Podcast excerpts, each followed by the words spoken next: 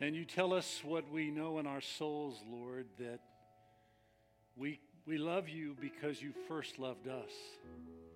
It doesn't start with us. We had no inclination to even turn in your direction. Some of us can admit we were among those who despised you, rejected you, stayed away from you because, well, we had our reasons. But in time, you've overwhelmed those reasons with truth about who you are.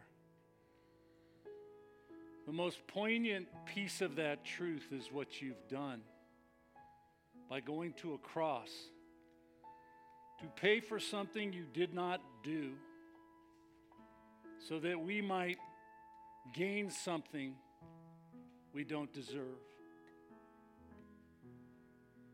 My sin met the mercy and forgiver on a cross long ago. And you, as a result, canceled that certificate of death by nailing it to a cross. And so I can go beyond in this life what most people see as the end, death, because I have life everlasting. From that day years ago, I bowed my knee before you. I know where I go when I leave this life, which means I've only got a little bit of time left. Compared to the big spectrum of history, I've got just a blip on the screen. So I want it to be used by pouring out my love for you and adoring you, and showing that in the way I live and the words I share with others about the Jesus that will do the same for them. So we're quiet and humble before you right now. Grateful and full of love. Join me. Oh, come, let us adore him. Oh, come, let us adore him.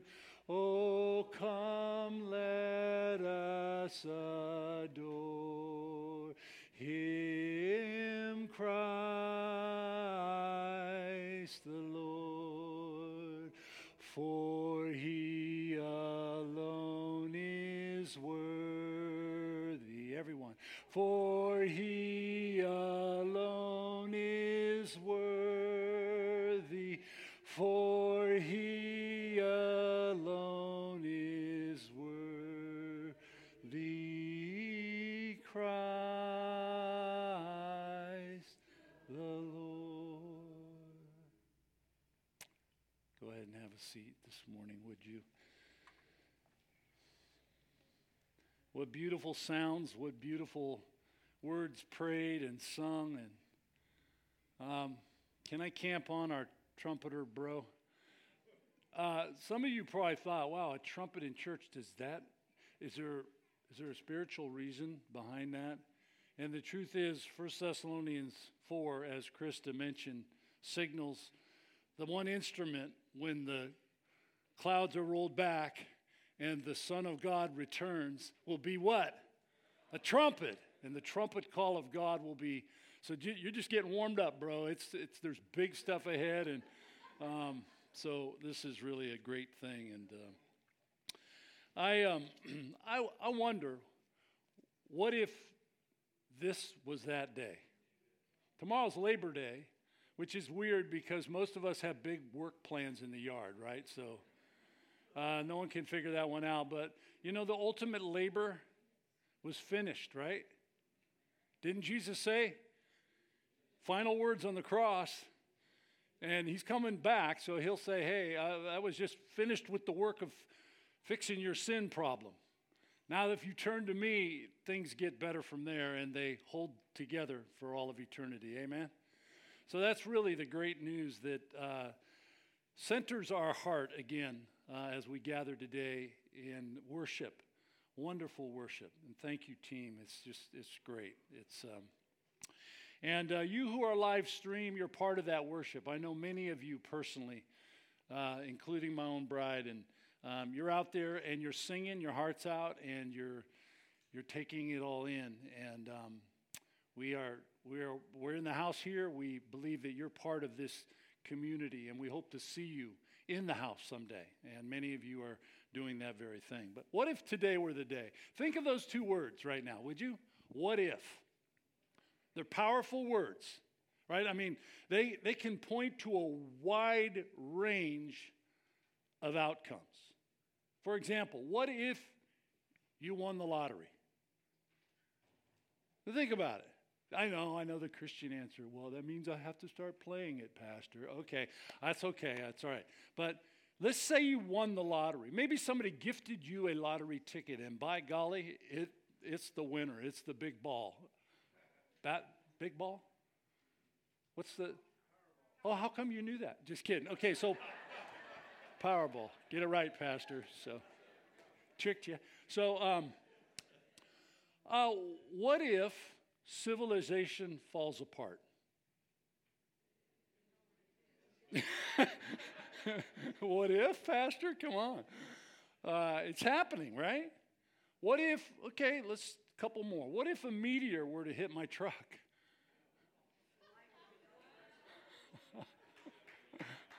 Stop. Call yourself a Christian. Okay, one more. What if Steve's message was short? Okay. My answer, the world may never know. So let's get serious for a second. To me, and maybe to many, the biggest what if is the title of my message today. What if God's people pray? The great Casting Crowns song. If you've not heard it, it's by that title. What if my people pray? And I was going to sing a solo on that, but I chose Come Let Us Adore Him. But it's a great song, okay? I'm getting all kinds of claps today. That's really good, okay. So what if God's people pray? A number of years ago, Max Licato referred to prayer in a most memorable way. He asked of prayer when Jesus said in John 14:14, if you ask me anything in my name, I will do it. So, what if we became those people that really got serious again about prayer? Licato says, is any other spiritual activity promised such fruit? If you ask me anything in my name, I will do it. That's huge fruit. That's huge. Any way you slice it, right? Did Jesus call us to preach without ceasing, continuing his words, or teach without ceasing, or have committee meetings without ceasing? Praise God, he didn't. Or sing without ceasing? No, but he did call us to pray without ceasing, continuing. Did Jesus say, my house shall be called a house of study? A house of fellowship, a house of music, a house of exposition, a house of activities, a house of political activists? No. Somebody answered every time I asked the question. But he did say, my house shall be called a house of prayer. That's a big deal. And many thanks to Licato sort of framing it, which is what we're going to talk about this morning. My Bible's open to a true story as it is each week. This is not made up myth.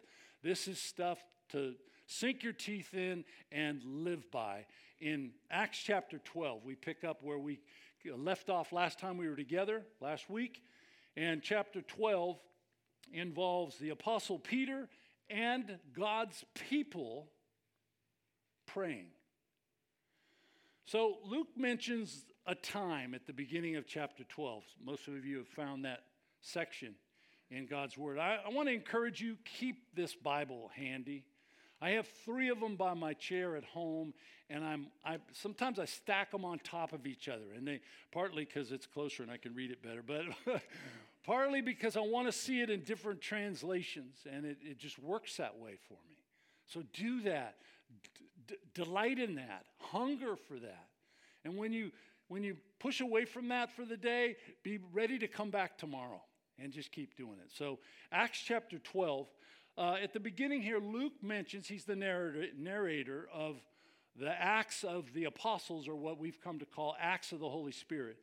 And he mentions the time of Herod Agrippa as a historical marker and point of reference. Look at verse 1. Let's read it. It was about this time that King Herod arrested some who belonged to the church, intending to persecute them. He, Herod, had James, the brother of John, sons of Zebedee, put to death with the sword. So let's just stop for a second. About what time? That's how he begins, about this time. So the time of Herod Agrippa the First was, who was from a long line of Herods. If you read your New Testament, you find not one or two, but 4 Herods that make appearances in the Gospels. So they stand out, these Herods do. And the first, of course, is Herod the Great. He goes back pre-Christ's arrival or birth in Bethlehem. And Herod the Great was the one that learned that a king was born to the Jews, and he sent out word wanting to come and supposedly worship this king, only you know, if you know your Bible from Mark chapter 2, that he became the Herod known as the murderer of Bethlehem babies. And they came and killed every firstborn male under 2. It was a horrible, inconsolable rampage, and it was a failed one. Because Jesus had, his parents, Joseph and Mary, had gotten word, get your son out of here for this time. Then comes along after Herod the Great, Herod Antipas, Herod's son. And he took part in Jesus' trial. And he was the Herod, actually, that ordered the beheading of John the Baptist. Not the John we just read about, which is John, the brother of James, sons of Zebedee. We see them earlier in the Gospels of fishermen descent, right? But this is the John the Apostle who's been beheaded, and that story is in Mark chapter 10, and then Mark 6 rather. Then comes Herod Agrippa, the one that's being described here, and he's the one who's the grandson of Herod the Great. And he arrested Christians and persecuted them, even murdering, as we've mentioned already, James. And then finally, and you find this later, and we will come to it later in our study, later this year or early next year, in chapter 25 and 26 of Acts, you come to the fourth and final Herod in a 140-year dynasty of these Herods. And he was the one that the Apostle Paul shared the gospel with. And he says, what are you trying to win me over here? Remember that guy in the end of Acts? And Paul had stopped in Caesarea and met with him and shared the gospel with him and was heading to see the emperor himself, Emperor Nero, in Rome. So now the murder of James, verse 2, is an event that you would imagine had the response of Christians. They deeply mourned the loss of this great leader in the early church. He was one that had firsthand touch with Jesus. He He got in a boat with Jesus. He was part of miracles that fed millions or thousands of people. He was in a most enviable spot. So when he left the scene and left it in a terrible way, it was understandably a mournful time. But the surprise comes in that not all the people joined in the sorrow. Some actually met that news with approval. That's the time we're talking about. So Herod Agrippa I saw the occasion as a chance to bolster his popularity, and we pick up on it in verse 3. When he saw that people approved of that, the killing of James, he decided to do more. So he proceeds here to seize Peter also. This happened during the festival of unleavened bread. After arresting him, he put him in prison, handing him over to the guards, and there were many of these guards, 4 squads of 4 soldiers each. Herod intended to bring him out for public trial after the Passover. So his opportunity came after he arrests Peter during Passover. Why during Passover? Because the city's packed with people. There are all kinds of folks coming for this festival, and the city streets are full. And he's seeing this as a despot would, as a wonderful opportunity, since John's death brought great approval by many in the city. Peter's would only further extend his impressive impact, though be it through horror. So the plan was set. These 4 squads of 4 soldiers are in place. What could possibly go wrong? Well, we're told what in a single verse. Look at verse 5. Peter kept in prison, but that night the church was earnestly praying to God for him. The battle lines, folks, are drawn. You have Agrippa and his guards, verse 4, against God and his people praying, verse 5. See this? Agrippa's got a plan, and it's going to be executed soon.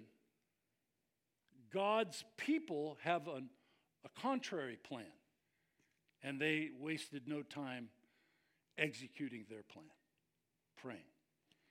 The miraculous outcome inspires my title today. What if God's people prayed? Well, what happens next is actually so amazing. We get to read it, but we're going to read it a little different this morning. We're going to read it, as they say in the South, by sitting for a spell. And that means we're going to not hurry through it and make a couple of color commentary thoughts, but we're going to take it all in. We're going to, as I try to do weekly, imagine being there. Imagine being part of the people in that room. We're going to find out it's Mary, John Mark's mother's home. We're going to imagine being one of those people when this all goes down. So here's how the eve of Peter's likely execution goes. Verse 6. The night before Herod was to bring Peter to trial, Peter was sleeping between 2 soldiers. Now, I'm assuming most of us have not been to jail or prison. I came close, but I've been there. I've been to visit people there. And not once have I seen a prison guard on the right and on the left of a prisoner. They're in their cell, but always alone. I don't have an exception to that I can point to. So already we're picking up on this fact that, well, we're told they're sleeping. He's sleeping between 2 soldiers. Add to that, bound with 2 chains, and sentries standing guard at the entrance. We would call this a high priority prisoner, right? I mean, that's what's going on here. It's like double, triple, quadruple insurance that nothing will go bad here. That's the effort that Agrippa took to see that the next day happened. So there's a strong and intentional interest that no shenanigans take place that would spring Peter. Security super heightened. No surprise then, right? You're with me now. Imagine being Peter in that moment.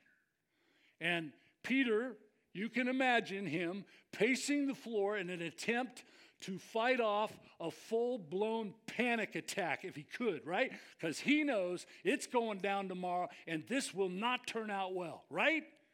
Right? Not right. Not even close. Get this? He's sleeping.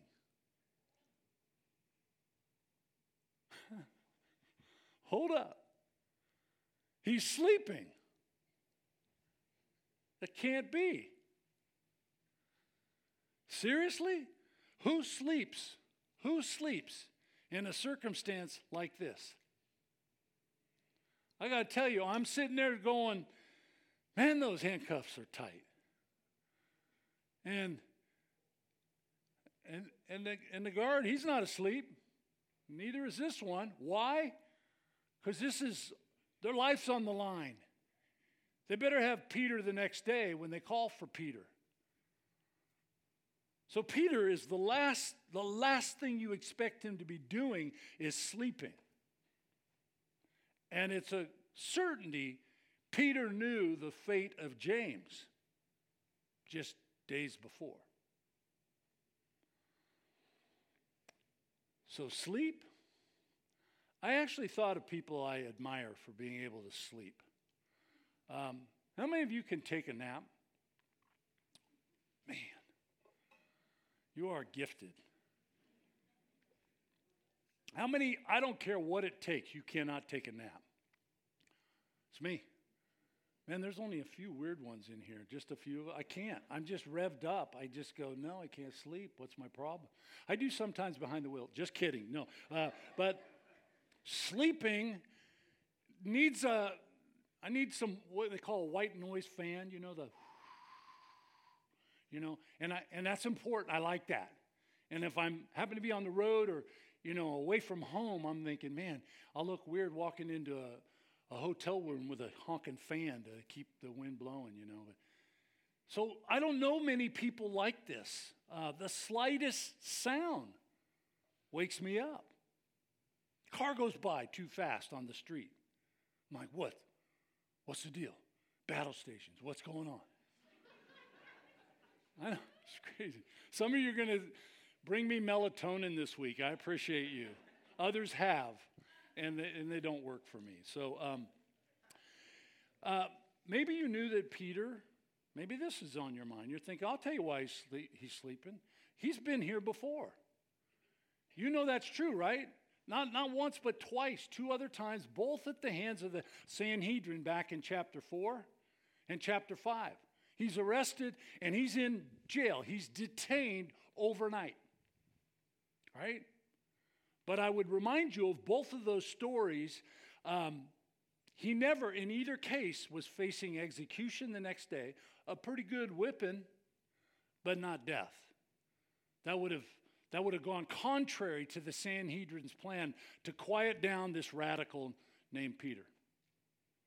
And I must tell you, in neither case do we read those two words or three words. He was sleeping.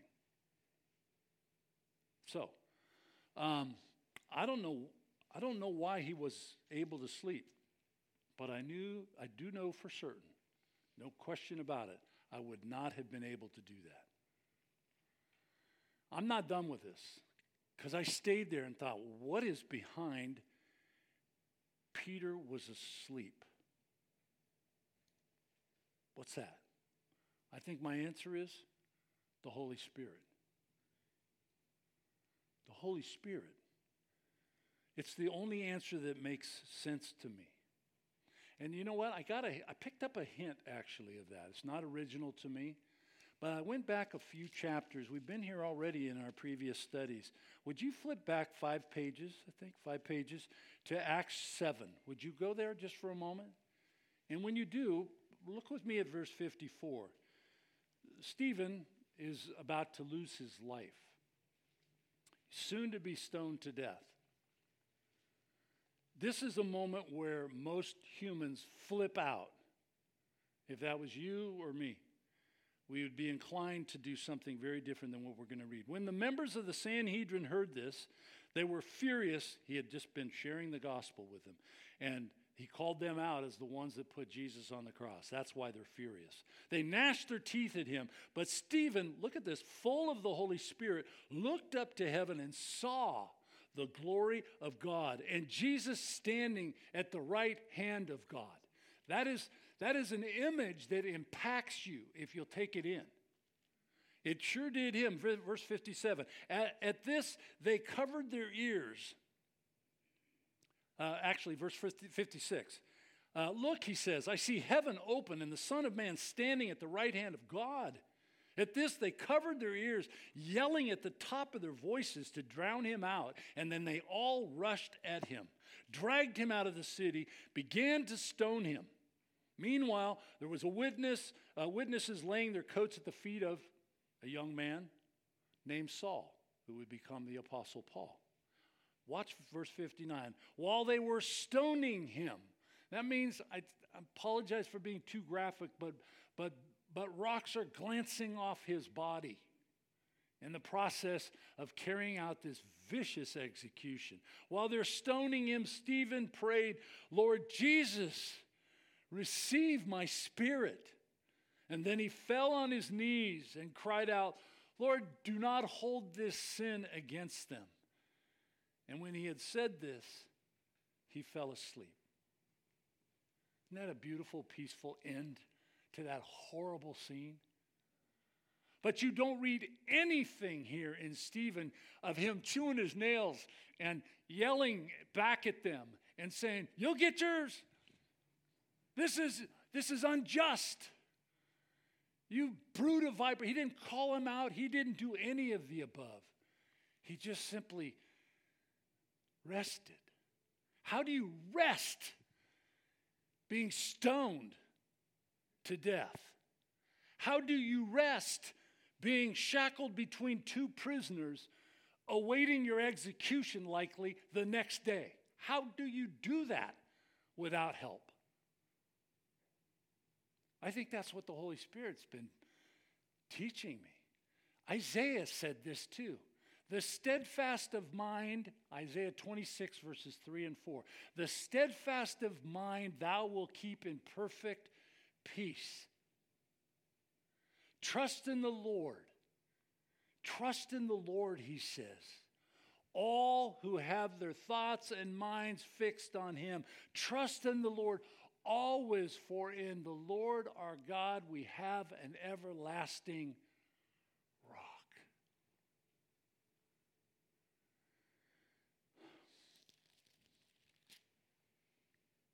I think that's why Peter was asleep. But what happens next in that holding cell, even for sleepy Peter, was impossible to sleep through. Look at verse 7. Let's pick up there. Suddenly an angel of the Lord appeared, and a light shone in Peter's cell. He struck Peter on the side and woke him up. Quick, get up, he said. And the chains fell off Peter's wrists. Then the angel said to him, put on your clothes and sandals. And Peter did so. Wrap your cloak around you and follow me, the angel told him. Peter followed him out of the prison. Take it in, people. But he had no idea what the angel was doing, if it was really happening. They passed the first and second guards and came to the iron gate leading into the city. It opened for them by itself, and they went through it. When they had walked the length of one street, suddenly the angel left him. An angel had been dispatched, and suddenly a sudden appearance fills Peter's cell. We know what it was like up to this point. This angel's appearance fills Peter's cell with light. And then next comes a nudge, because Peter was still asleep. And this nudge comes at him and awakens groggy Peter, followed by an audible voice telling him swift and simple instructions. Get up, get dressed, follow me. And then verse 7 tells us chains fall off without human help. It's like handcuffs failing. Not one, both at the same time. And no one has the key.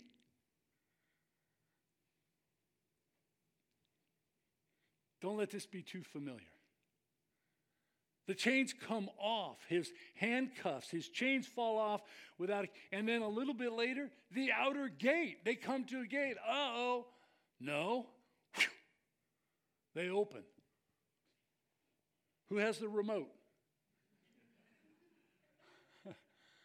Seriously, he's just taking this stuff in without a key. Luke wants us to notice something here. Verse 10, he wants us to notice the guards.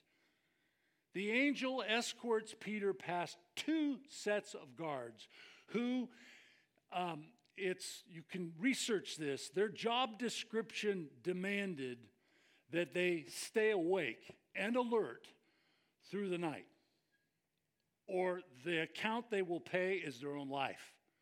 And it turned out to be the case. So they're alert. They're not about to doze on the job because it leads to their death. Outcomes they're not interested in. So we're told, verse 10, that Peter walks right by the guards. They're standing there, folks. Their eyes are open. Peter comes walking by and goes, oh, no.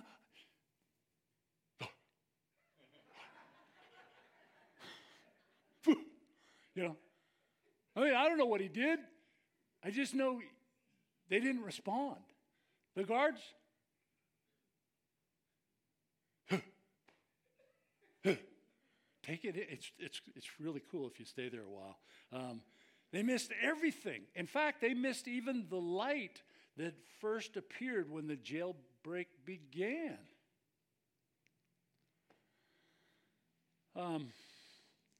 Aside from what the angel told Peter in the cell, get up, get dressed, follow me, there's no other comments that are recorded. We don't hear the angel saying anything further.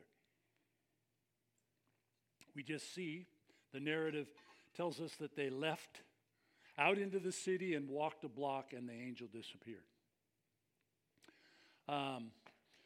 They walk a bit. Peter's still trying to take it in, and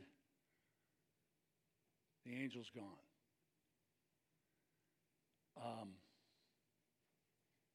Wow. What do we know about angels from this scene?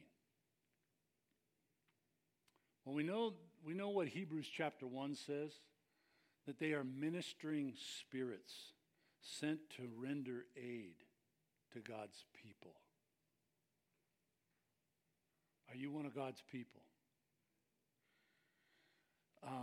They are sent on specific assignments. I would love if you've visited an angel and didn't know about it until maybe later, or somehow the only explanation you've been able to come up with was, like Peter, that had to be an angel. That wasn't, there's myths that have grown over the years. Oh, so it was an inside job. Well, in one sense, yeah, it was. But it wasn't a jailer that had turned. But there's this specific assignment. If you've ever had Hebrews 13 says there's some have entertained angels unaware. Be nice to strangers, because they may not be as strange as you think. If you've had one of those moments, talk about it with somebody. I want to hear about it. I've heard people tell. I've had relatives tell me about those moments. What else can we learn? They possess power and authority to carry out the assignment for which they were sent, right? I mean, they had to be able to go, hey, cuffs. Hey, gate. Hey, guard. Blind. Let's go. They had power and they had authority. And they display protective power over someone, in this case, Peter, that they were sent to deliver. That angel, in other words, didn't get Peter half out of jail and then a spear ran through his heart because the jailer finally saw him and took him out. No. All of this is still true, folks. Psalm 34, verse 7 promises, the angel of the Lord is encamped around all those who fear him. I love camping. It's not the same kind of camping. Encamped means this angel has got you circled and covered. Think 2 Kings chapter 5. And it's the servant of Elisha, the prophet. And early that morning, the servant goes outside and he sees with his human eyes, oh my goodness, we are hosed. We are surrounded by bad guys. And he comes back in and says to Elisha, we're going down today. And Elisha says, what's the concern? And he says, they're surrounded. We're goners. We're surrounded. Elisha gets up and walks out on the front porch of their little cabin. And he gets a big smile on his face and he says to his servant, oh, great. We're surrounded.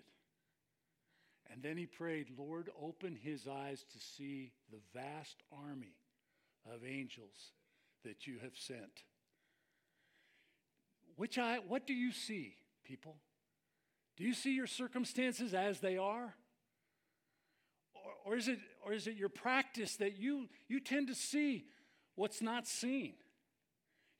You actually look at an impossible situation and you find yourself saying these words of faith, God's got this. Do you? I want to be that guy all the time. I don't want to hair out when I see, a few thousand troops. Ask Hezekiah. He's just getting the stuffing beat out of him by Sennacherib up in Assyria, who came down and says, you're going down. No one's been able to resist me. And the Bible records in 2 Kings that night, one angel, took out a sword and did in 185,000 of Assyrians and kicked the king in the hiney to go home, and the rest of his troops went home in disgrace. That's a God that's big. Amen. Greater is he who is in you than he who is in the world. Amen? Amen? That's what God does. He sends angels to pull this kind of stuff off. Psalm 91 adds, these are words you're familiar with if you read Jesus' temptation. Matthew 4 and Luke 4. It's both Gospels recorded there. These words are what Jesus are part of his response to the devil. He will give his angels charge concerning you to guard you in all your ways. The devil tried to pull that and trick Jesus. They will lift you up, quoting from Psalm 91, in their hands, and they will not let you strike your foot against a stone, or in this case, a soldier. Right? His angels sent as ministering spirits. So at any rate, Peter was wondering if this was real or some imagined thing, verse 9 tells us, some kind of a dream. And then verse 11, there's sort of a, almost like he comes to. Would you look at that, verse 11? Peter came to himself and said, now I know this is not, I'm not making this stuff up. I know without a doubt, in fact, that the Lord has sent his angel and rescued me from Herod's clutches and from everything the Jewish people were hoping to do to me. Then comes the final scene. And it's a miraculous rescue filled, I'll just say it up front, with a mixture of relief and humor and disbelief and astonishment. It's understandable that Peter's first priority, when he's, okay, the angel's gone, he's a block away from jail, and his first thought is, I got to go find my people, and I got to go. It's show and tell time. I gotta show them I'm here, I'm alive, I'm free, and I gotta tell you how it happened. So that's what's behind the scenes here that lead to verse 12. When this dawned on him that he was delivered, right, and this angel took a part in it, he went to the house of Mary, the mother of John, also called Mark, where many people had gathered and were praying. Okay. So he goes there to this home of Mary, and the people are gathered there to pray all night long. No doubt in my mind what they were praying about. Peter's deliverance. Lord, rescue our brother. Lord, set him free. Lord, do not let this fate come upon him. So when Peter arrives, what can only be described as a, let's call it comic relief in the story, or maybe cosmic relief is a better label for it, okay? So keep in mind, it's middle of the night, and people are praying fervently for a favorable outcome, and it goes like this, verse 13. Peter knocks at the door on the outer entrance, and a servant named Rhoda came to answer the door. When she recognized Peter's voice, she was so overjoyed she ran back without opening it and exclaimed, "Peter's at the door!" So if you get a knock in the middle of the night, it's a little alarming. You don't just open the door. You go to the door and you say, "Who is it?" Or you go, click, "Who is it?" Right. But Rhoda. She didn't have that. She just, "Who is it?" And the answer had to come back, "It's me, it's Peter."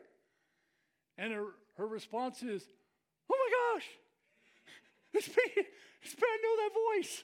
I know who that is." And instead of opening the door, that's the comedy here, she just runs back into the big room and tells those gathering on their knees, begging God for a better outcome, "Peter's at the door." And I wish this wasn't there, but it's probably the reaction of more than a few of us. Verse 15, "You're out of your mind." The Greek there is not nice. The Greek there is, "You're crazy. You need help. Go to sleep, girl." That's the thinking here.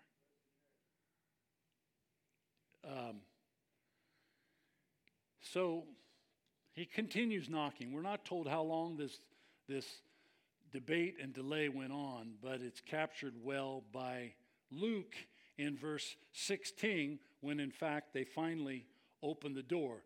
He kept knocking means a continuous verb. He's just knocking away, and the door's not opening until finally it does, and they saw him, and these three words describe it well. They were astonished. "Oh, it's you, Peter." I'm just going to insert some things that you would expect. Luke didn't have these to pick from in those days. There's probably lots of high fives, lots of hugs, lots of, chest bumps. I mean, whatever it was. There's all kinds of excitement happening in the middle of the night at the door. And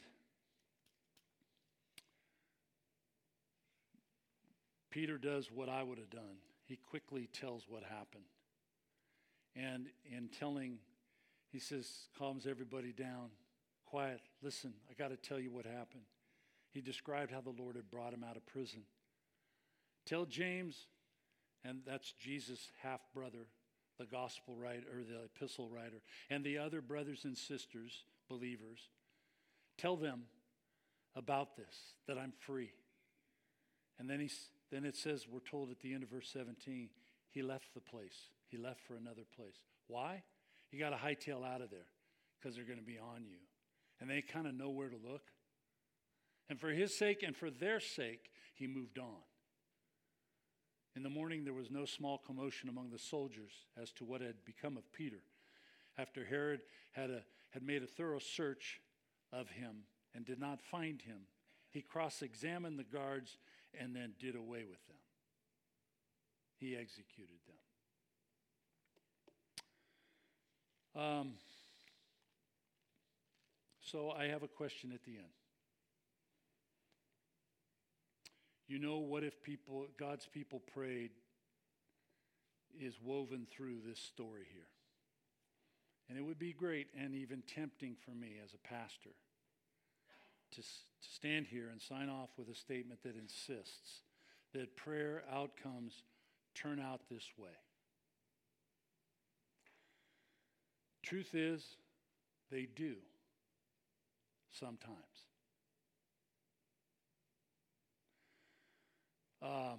As we've seen today.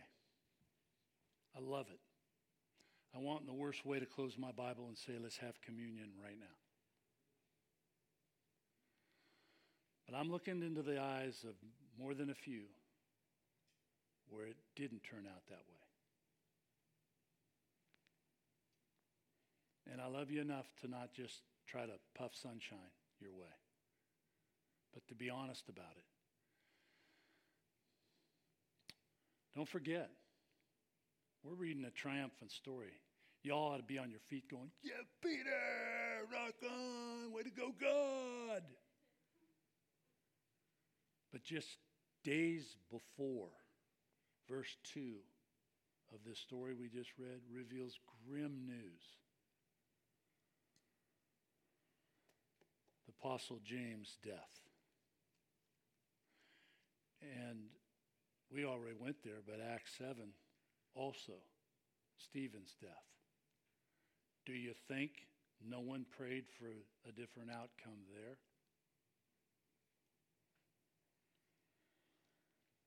So what can we take away from this study? I have 3 takeaways. If you want to write something down, you can. If you don't, okay. Number 1, we know that prayer is a priority throughout the Bible. So pray. So pray. Yeah, but pastor, it didn't work last time. Pray again. Yeah, but it really turned out way different last time. Keep praying. Pray in the power of the Holy Spirit and leave the results to God. Be a pastor. Do all you can in the power of the Holy Spirit and leave the results to God. That is hard for me to do. I don't like the outcome or the results, and I want to give up on what I was doing. You that way? I think you are. We're all kind of wired a little alike. Does this maybe not work today? The Bible is teaching us that prayer is a priority. And I just need to say it for honesty's sake. I'm not going to sugarcoat this. Jesus Christ prayed intensely, so intensely that the cup of suffering would pass from him. The night he was arrested, and by noon the next day, he was executed on a cross. He prayed 3 times so intensely that he sweat drops of blood, Luke describes. You ever prayed that hard? I've never seen blood when I'm done.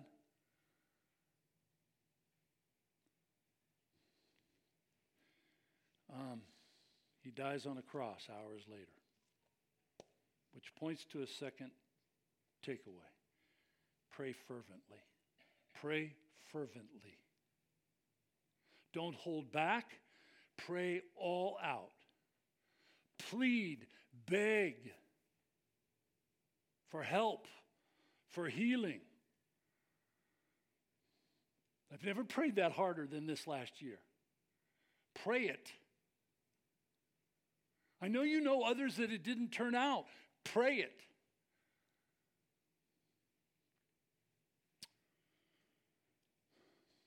Some of you have unsaved friends or children or family or whatever. You don't see them turning to Jesus. If you were charting their life, they're getting further and further away. What about Saul? The guy was as far away as you could get. Chief of sinner, he called himself. But God turned him around in a moment. Don't hesitate to pour out your heart, no matter what's in your heart. He hears, and he'll do something according to his will. So don't hedge your prayers. Don't do that. That's lame. It doesn't. Your soul doesn't like that. Don't hedge it like, well, Lord, you know, if it's your will, I pray that you'd save this marriage. It is his will. Give your full soul to seeing that thing come back together again. Yeah, you don't have control over it. You're only one person in the marriage. But pray that the other half will join you there. This sounds legit to me. And here's the third. Pray secure in his sovereign plan. It's likely that some of those who I answered the door that night to behold Peter standing in front of him alive were at the memorial just days earlier. Same God, same sovereign plan. It is a mystery. Can we concede that? I will. But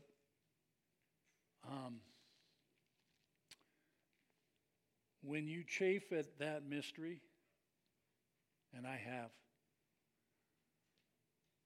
I'm preaching to myself. You know that. If you're new here, you need to know I'm not yelling at you. I'm speaking to myself. And I chafe at the mystery that James died and Peter didn't. It puts doubt in my mind. Not just doubt of whether this moment will work, doubt sometimes in bigger things like the sovereignty of God.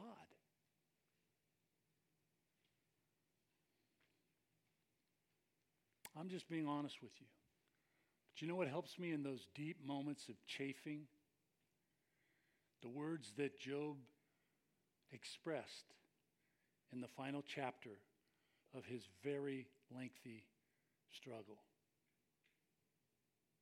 Now I know that you can do all things, Job said, chapter 42, verse 2. And no plan of yours, my sovereign God, can be thwarted.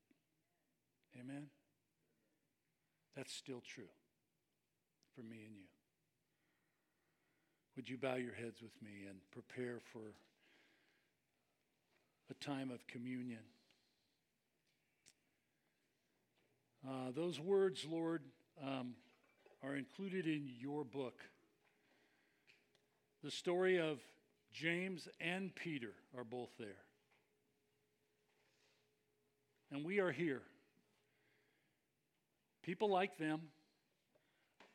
We admit we want the outcome to be like Peter, not like John. We want a different outcome.